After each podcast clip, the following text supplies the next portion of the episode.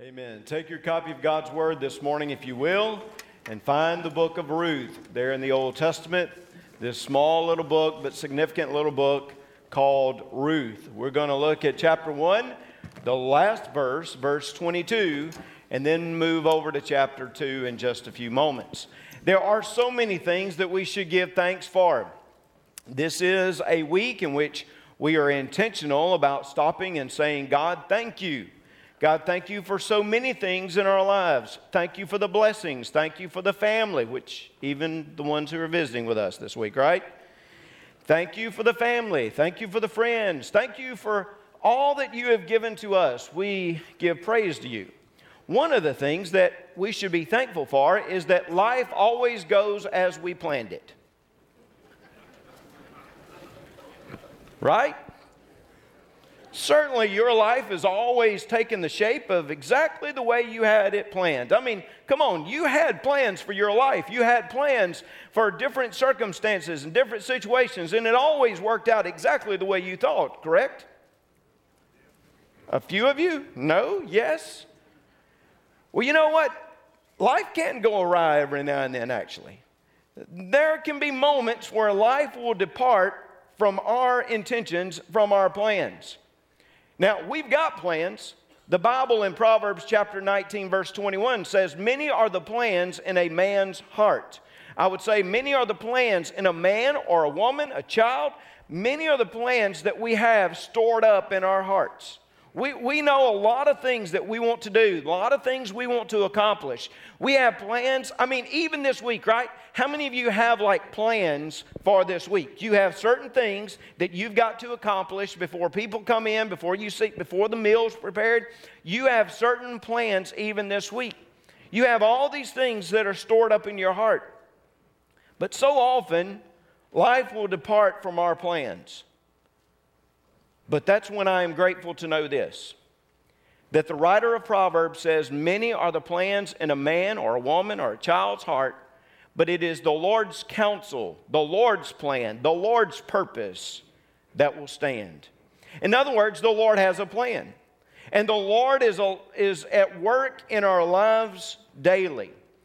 Now, in the book of Ruth, you see God sometimes behind the scenes, you see Him working uh, for the good of his people and for the glory of himself. Last week, we began in chapter one and we saw how life can turn bitter, how life can take a detour from what individuals thought would happen in their lives. And life became very bitter for a woman named Naomi. Famine had come in the land of Bethlehem. They went over to Moab. Unfortunately, they went to the territory of the enemy because her husband Elimelech had led them over to that area. And through that, she experienced, she experienced grief beyond compare. Her husband died, her sons died. She was left with her daughters in law. And finally, after hearing good reports from Bethlehem, she decided to return and to see what Bethlehem would have to offer. But it says as she came into the little town, can you imagine this? She came into the little town 10 years later, people remembered her. They had gone to school with her. They had graduated with Naomi. And, and she hadn't been back to any of the reunions. She hadn't been back so they could see her. And now she walks in and they're like, Is this Naomi? Because life had taken a toll on her. I can't imagine how she must have changed. But 10 years later, the town, Bethlehem, is stirring because of this woman. And Naomi greets them. Remember what Naomi's name means? It means pleasant, sweet. And she said, Hey, don't call me Naomi anymore. Don't call me pleasant. Don't call me sweet. Give me this name, the name Mara, because life has turned bitter for me. Well, I am so grateful that in the moments of bitterness, God is still working. And I am grateful to know that when our plans go awry, His plan stands. And what I want you to see today is how Naomi and Ruth, how God leads them into providential fields, into the fields of providence. Now, I know when you saw that title today, some of you thought that I was talking about the Ruston football field come Friday night. the Providential Fields, the field where Ruston High is going to beat that one school of the South called Zachary High School, right? Go Bearcats. I know that's what you were thinking about when you saw that, but I actually want to lead you to the providential fields of Bethlehem. Because there in the providential fields of Bethlehem, you will see God at work. You will see his rescue. You will see how he brings relationship. You will see how he brings this renewing aspect to even Naomi's life. So join me, if you will, and walk with me through the providential fields as God speaks to us today. Beginning again in verse 22 of that first chapter, it says So Naomi returned. So she comes back to Bethlehem, as I said, and Ruth, the Moabitess, her daughter, her daughter in law with her, who returned from the country of Moab. Now they came to Bethlehem at the beginning of the barley harvest. So here they come. They're back in Bethlehem. They've heard that the shelves have been restocked the famine is gone, and now feasting is about to take place because the God of the famine is also the God of the feast, okay? God is going to work in people's lives eventually to bring this moment of provision and sustenance. And here Naomi returns to Bethlehem, and the fields are ablaze with crops.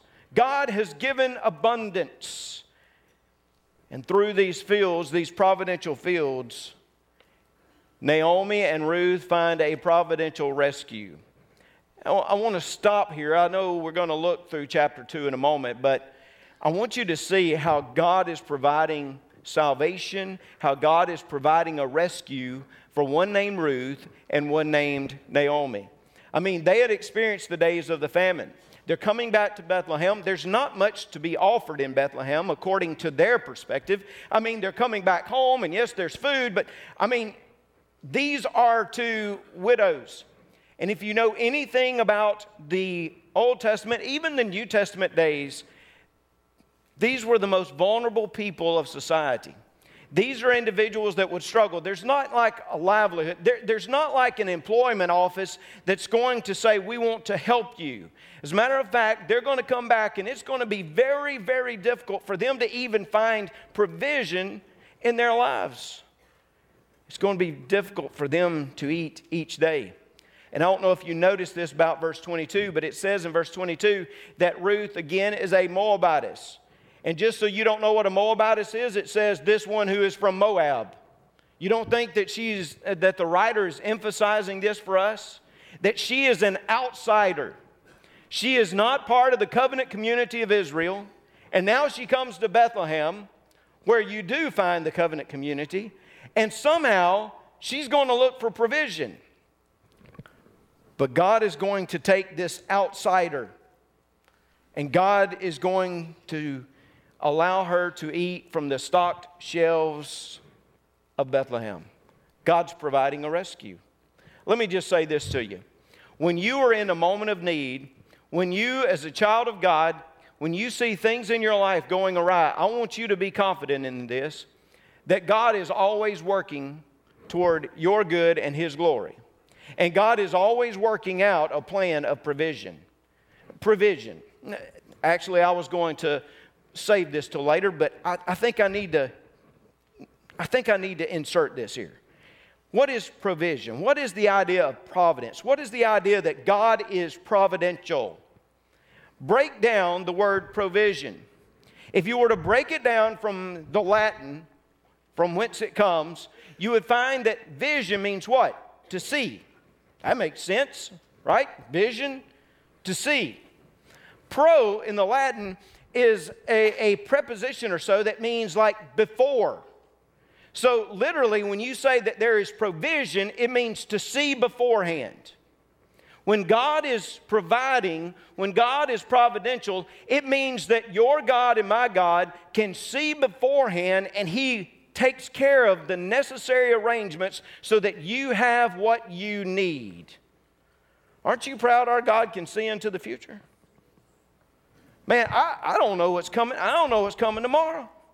I don't know what's coming the next day. But your God and my God can see into the future, and He can provide exactly what is necessary for us. You ask Abraham, when he was up on that mountain and was preparing to offer his son Isaac, and there caught in the thicket, what is a ram? Because God knew exactly what was going to take place, and he provided the ram as the sacrifice instead of Isaac, because God could see beforehand. And, folks, I'm just going to tell you that there are rams in the thicket that God has prepared for us because He knows exactly what we're going to face. Our God, He's prepared the fields of Bethlehem.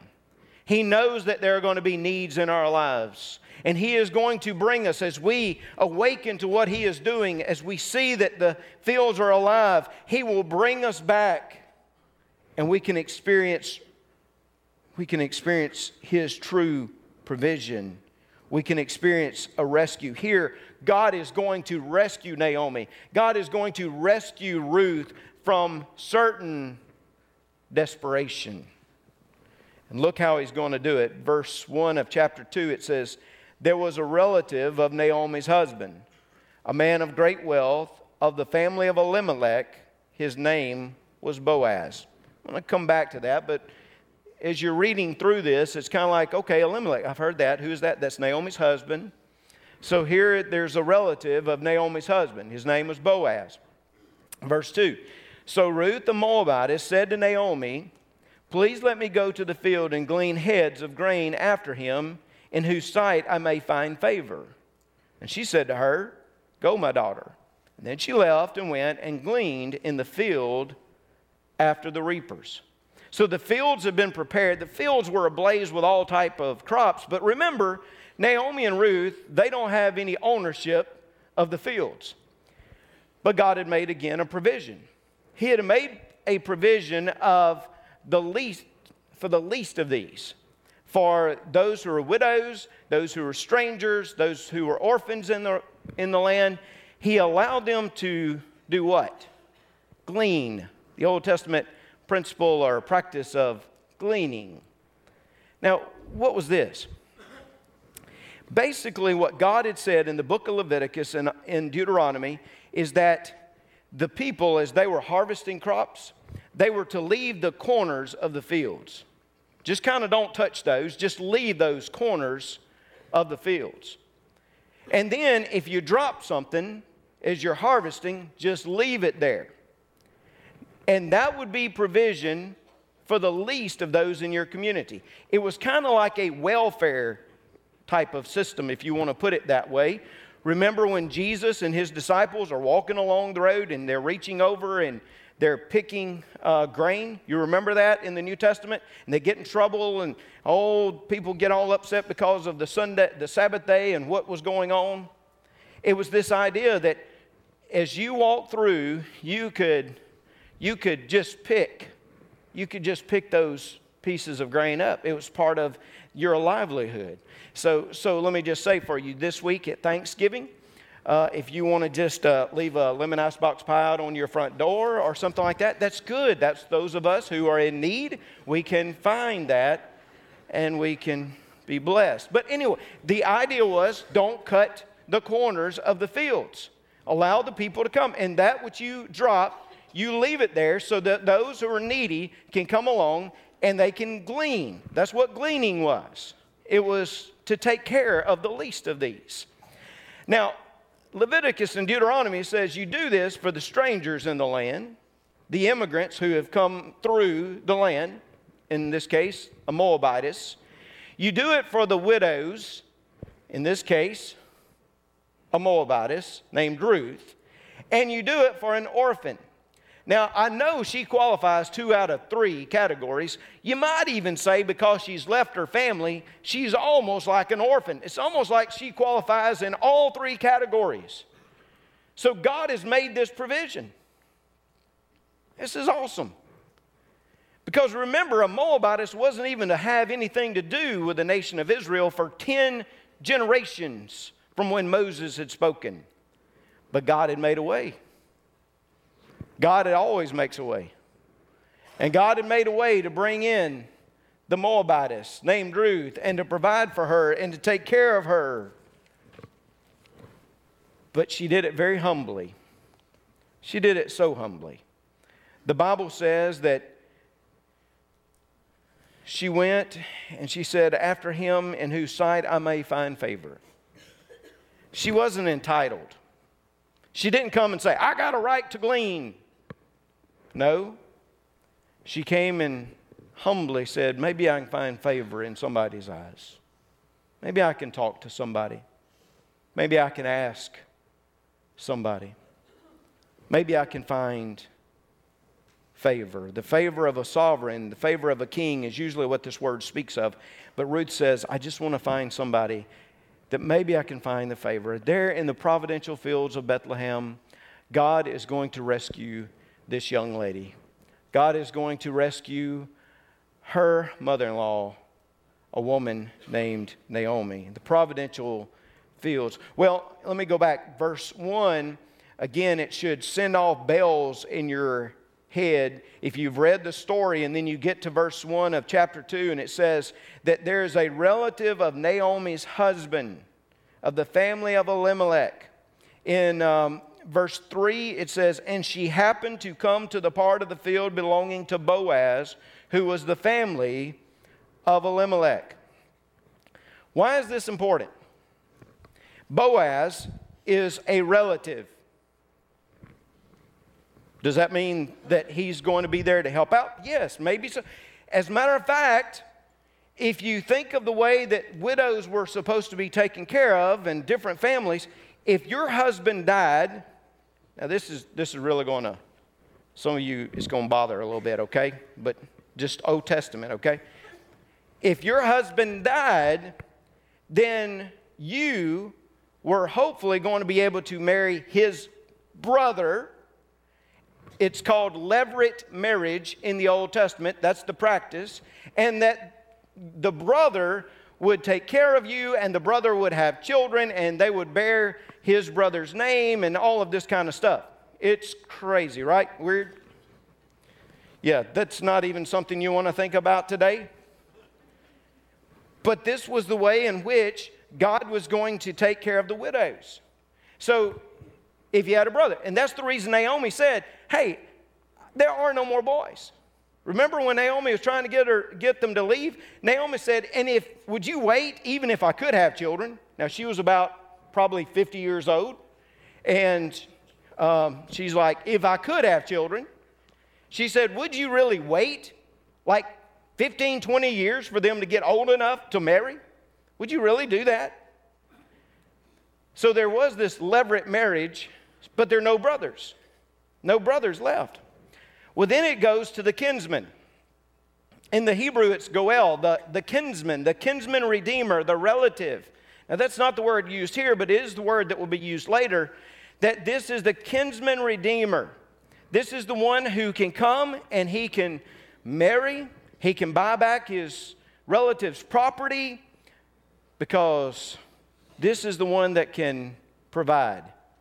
So, in this case, when you're reading, I know it's weird today, but when you're reading in this time, in this place, a relative, that means there's opportunity for relationship. If it's a relative, kind of like certain states, I don't have to name them, do I? Where, like, if it's your cousin, like, that's your first option. Here, there is a relative a relative that is going to be that is going to figure into this relationship. See, in the providential fields, when God brings Ruth into this providential field, she will find a providential relationship. I love verse 3 because it said, and she happened to come to the part of the field. She happened to. One commentator says you could translate this, her chance chanced upon, because of the way the Hebrew is written. Somebody else said you can translate it the happenstance that happened to her was. Just a stroke of luck, huh? Ah, oh, no. It wasn't luck. It wasn't luck that brought her right to this field and to the very part of the field that was Boaz. It was the hand of God. It wasn't just a happenstance, it wasn't just a chance it was God's, it was God's providence his, his ability to see beforehand what Ruth would need and who she would need to meet. And it was God guiding her the whole time. It is God at work, it is His orchestration. Aren't you grateful? Aren't you grateful for the providential fields? For the places where God can see beforehand and He puts the right people in exactly the right place so that exactly the right moment occurs to fulfill his purpose and his plan. Someone has said you can look at it this way you have the precepts of God, those are the declared points of God, the declared will of God, the precepts here. So you can read through it and you can say, God, now I need to know what the plan is for my life. Well, you know, you can read this and you can get the precepts, the principles. There's so many things that God tells you this is how you do it, right? See, I, I actually think 90% of God's will, at least, is found right here. That He tells you exactly what you ought to do, how you ought to act, what you ought to say, where you ought to be. I think He gives us the precepts. So, what I say is, God, I know, I know your precepts, and I obey your precepts. But then there's the providence where you may not be able to see. Obviously, you can't see like God can. And that's where you come to God and say, God, I know and I obey what you've said here, but when it comes to your providence, God, I trust and I believe. I believe you've got a plan for me. I believe you're going to work that out. God, I can't always see because life seems to go awry, but God, I believe you can take all this stuff and you can gather it up and you can use it for my good and your glory. And then that is the plan where God knows and God accomplishes. God works, He accomplishes. As John Piper said, God is plot, plotting for the very glory of Ruth and His kingdom. God is planning, God is purposeful. Sometimes you cannot know the providential will until you've passed that moment in your life. Have you ever been able to look in the rearview mirror spiritually and be able to say, Oh, yeah, God, you were doing that? God, I didn't rec. God, I thought it was a tough. God, but now I see what you were doing. When we returned to Bethlehem, I couldn't begin to tell how you were going to provide for me and how you were going to take care. But God, now I look back and now I'm in the fields and I've met God. Now I see. I say to you that there's a providential relationship here that takes place. Providential relationship. And the biblical writer is looking back in time and he's talking about how here, here God introduces Ruth to a guy named Boaz. In verse 4, it says, Now behold, Boaz It's kind of like to get your attention. Now, behold, Boaz. He comes up. This is a divine moment where God is intervening and he's about to put Ruth and Boaz in a relationship together. Hey, those of you who are in certain relationships right now, you felt like God's hand was behind those? Those of you who are married? Those of you, you ever felt like God was the one who was working? I hope you do. I hope you believe that God was providentially working to bring the two of you together. Hey, wasn't it just his providence that that he put God put a little brown-eyed girl in my morning kindergarten class? I think so. Now, I'll be honest, I said this, uh, I think last week or so. It wasn't like uh, she and I gave each other notice too much for quite a while. As a matter of fact, there were uh, less. There were there were times of uh, there were times of heated disagreement. Would you say that coming through the years? Not much has changed, but uh, the there were moments of heated disagreement coming up. We were seniors in high school. We'd gone to a beta convention in Biloxi, Mississippi. And all of a sudden, God seemed to turn my heart toward her. I remember that. I just remember looking back, seeing how God put all those things together. You know, in just uh, what, a couple, three months, we were all going to go on our own way. Yet God did something, put Leslie in my life, put me in her life, in a sense, a new sense of relationship. And then through these years, how grateful I am that God was working in His own way. I've never doubted that. And I hope that you don't. I hope that you know that when you walk into the providential fields, God has a relationship. It may be, uh, it may be for some of you who are not married yet, it may be a place of where God's going to prepare you and give to you. Now, obviously, God didn't say you, you had to get married. As a matter of fact, in the New Testament, He says singleness is a gift.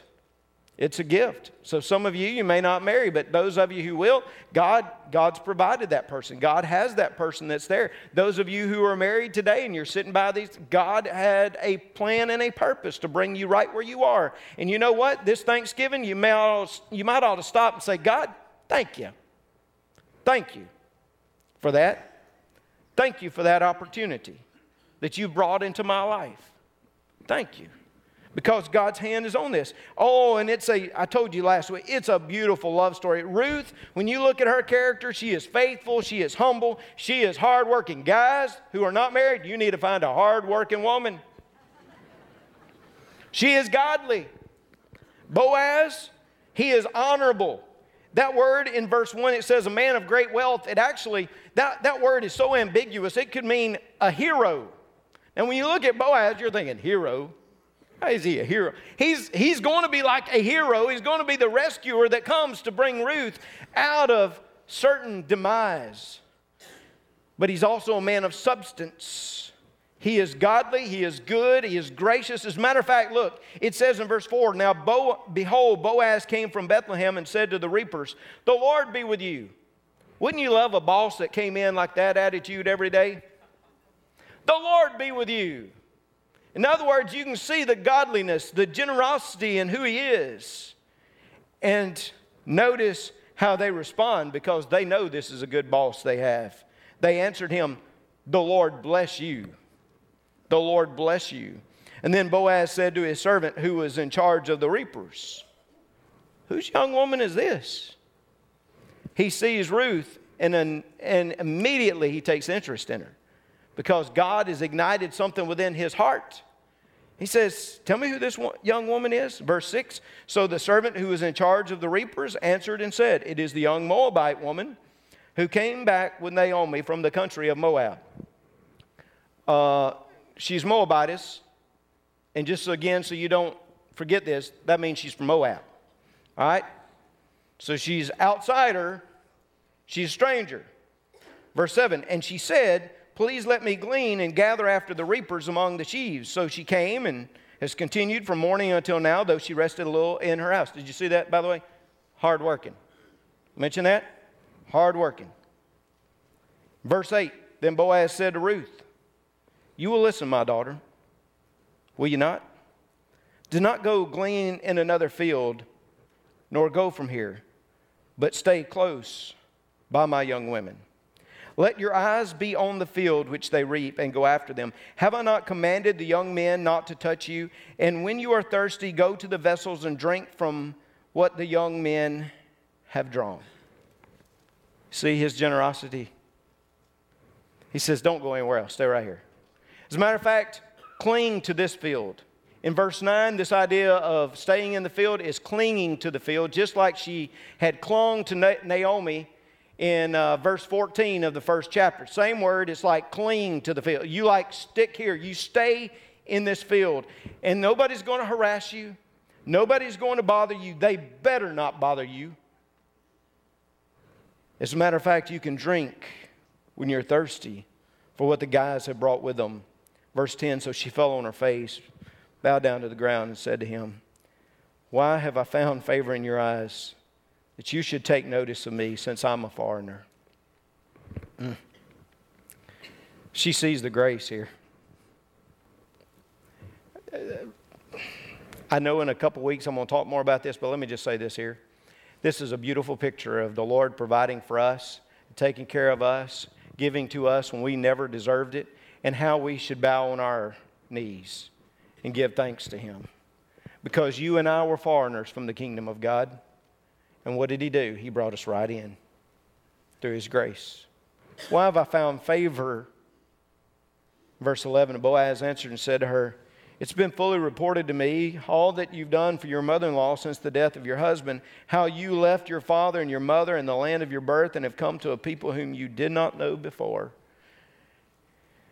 Oh, the commitment and faithfulness that you've shown has already been reported. And Boaz answered, he said to her in verse 11 and then verse 12, he said, The Lord repay your work and a full reward be given you by the Lord God of Israel, under whose wings you have come for refuge. God's wings of protection. They're here. They're taking care of you. They're working for your benefit.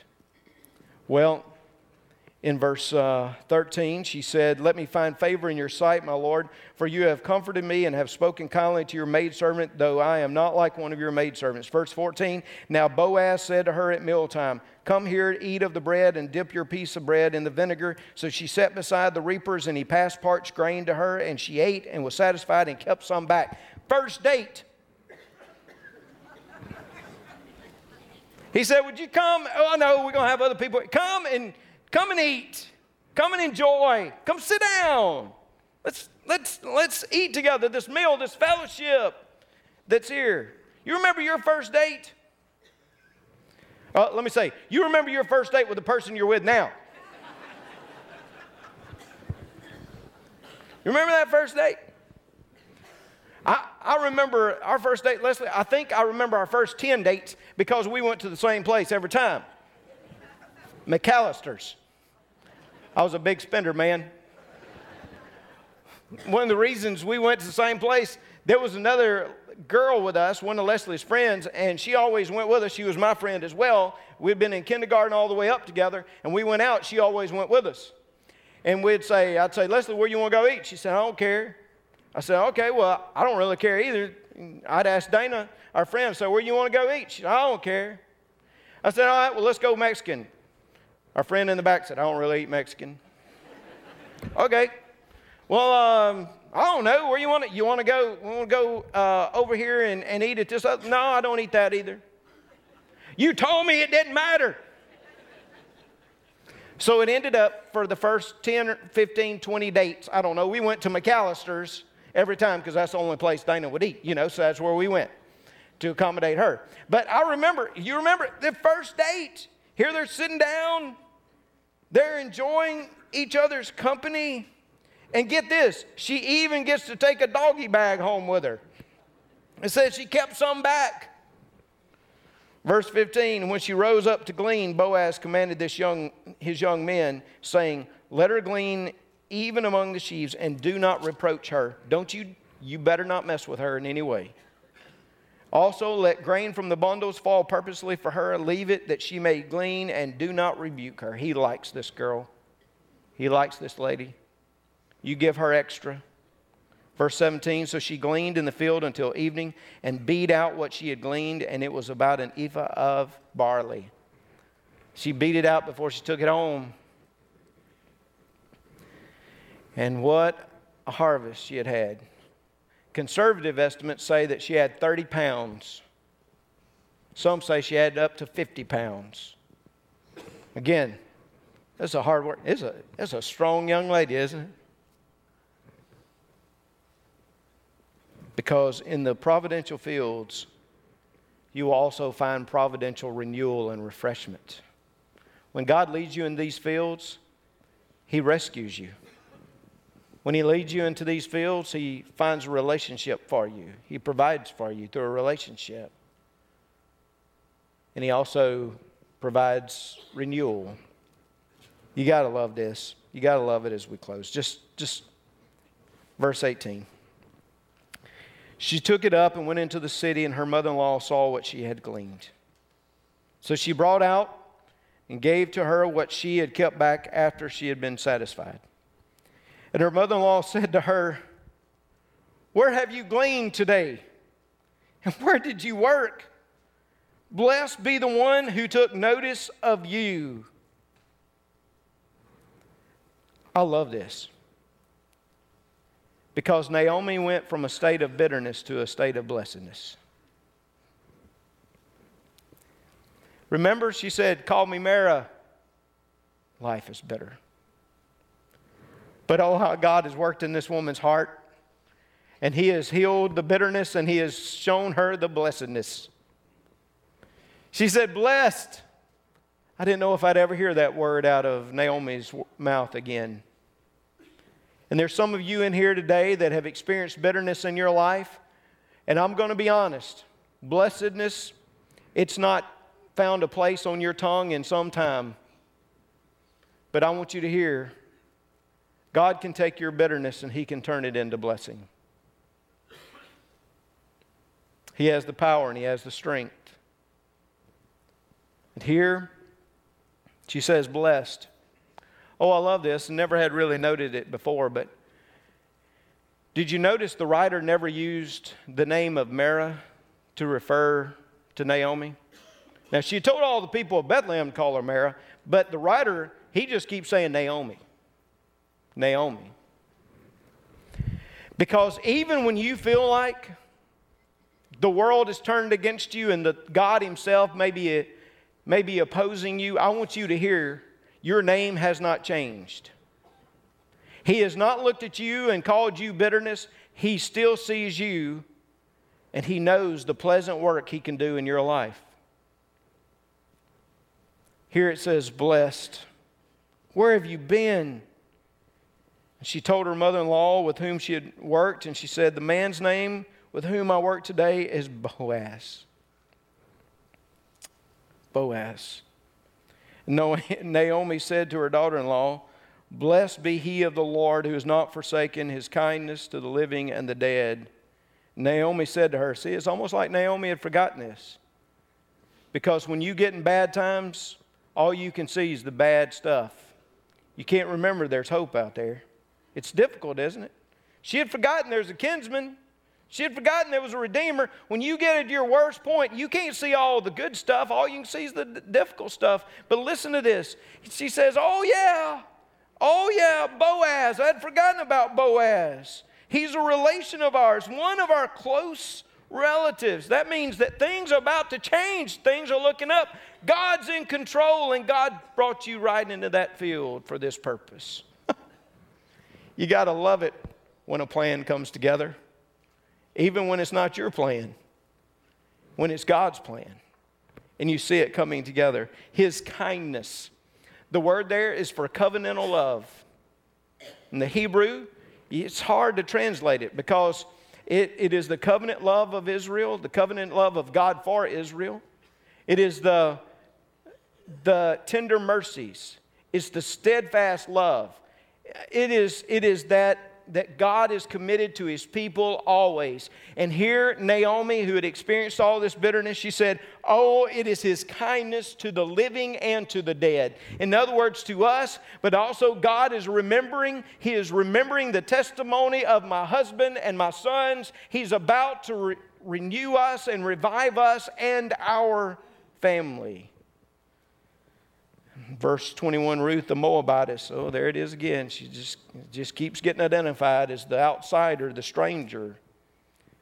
She said, He also said to me, You shall stay close by my young men until they have finished all my harvest. And Naomi said to Ruth, her daughter in law, It is good, my daughter, that you go out with this young, his young women, and that people do not meet you in any other field so she stayed close by the young women of Boaz to glean until the end of the barley harvest and wheat harvest, and she dwelt with her mother in law. The fields of providence. The fields of providence. God had all this prepared, God had seen beforehand. He put it all together so that He could work this plan out.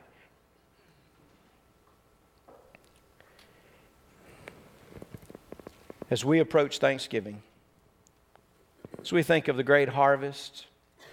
We think of how God is blessed. Should we not stop and say, God, thank you for your hand of providence? that even in the toughest days of my life, and I couldn't see you or I couldn't hear you, you were still speaking and you were still working. God, thank you for being there for me when I couldn't be there for myself and when nobody else seemed to be able to help.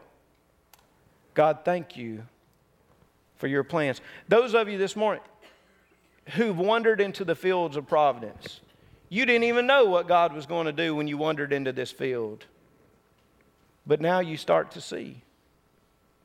Matter of fact, some of you may have come here this morning. You just wandered into this field. You just, somebody invited you, somebody whatever. And yet, let me tell you, God has a purpose and plan for you to be here today. Maybe it's just the purpose of you hearing that God loves you so much that He sent your, His only Son, Jesus, to die for you and to be resurrected. And if you'll give your life to Him and commit yourself to Him, guess what? He will save you like that and provide you a relationship like no other. You wandered into his field, but it was God's hand directing you all the time here this morning. I encourage you during this moment of commitment to give your life to Christ if you never have. Some of you who are going through bitter moments now, I pray you would use this moment of commitment to express your trust and your faith in God who is able to take your bitterness and bring blessing. And some of us who've been there and done that, who've seen it,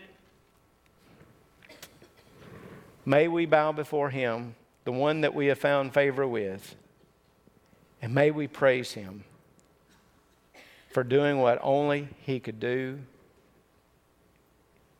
in our lives. My friends, thank you for walking with me this morning through the fields of providence. May we praise Him collectively together. Let's pray. Father,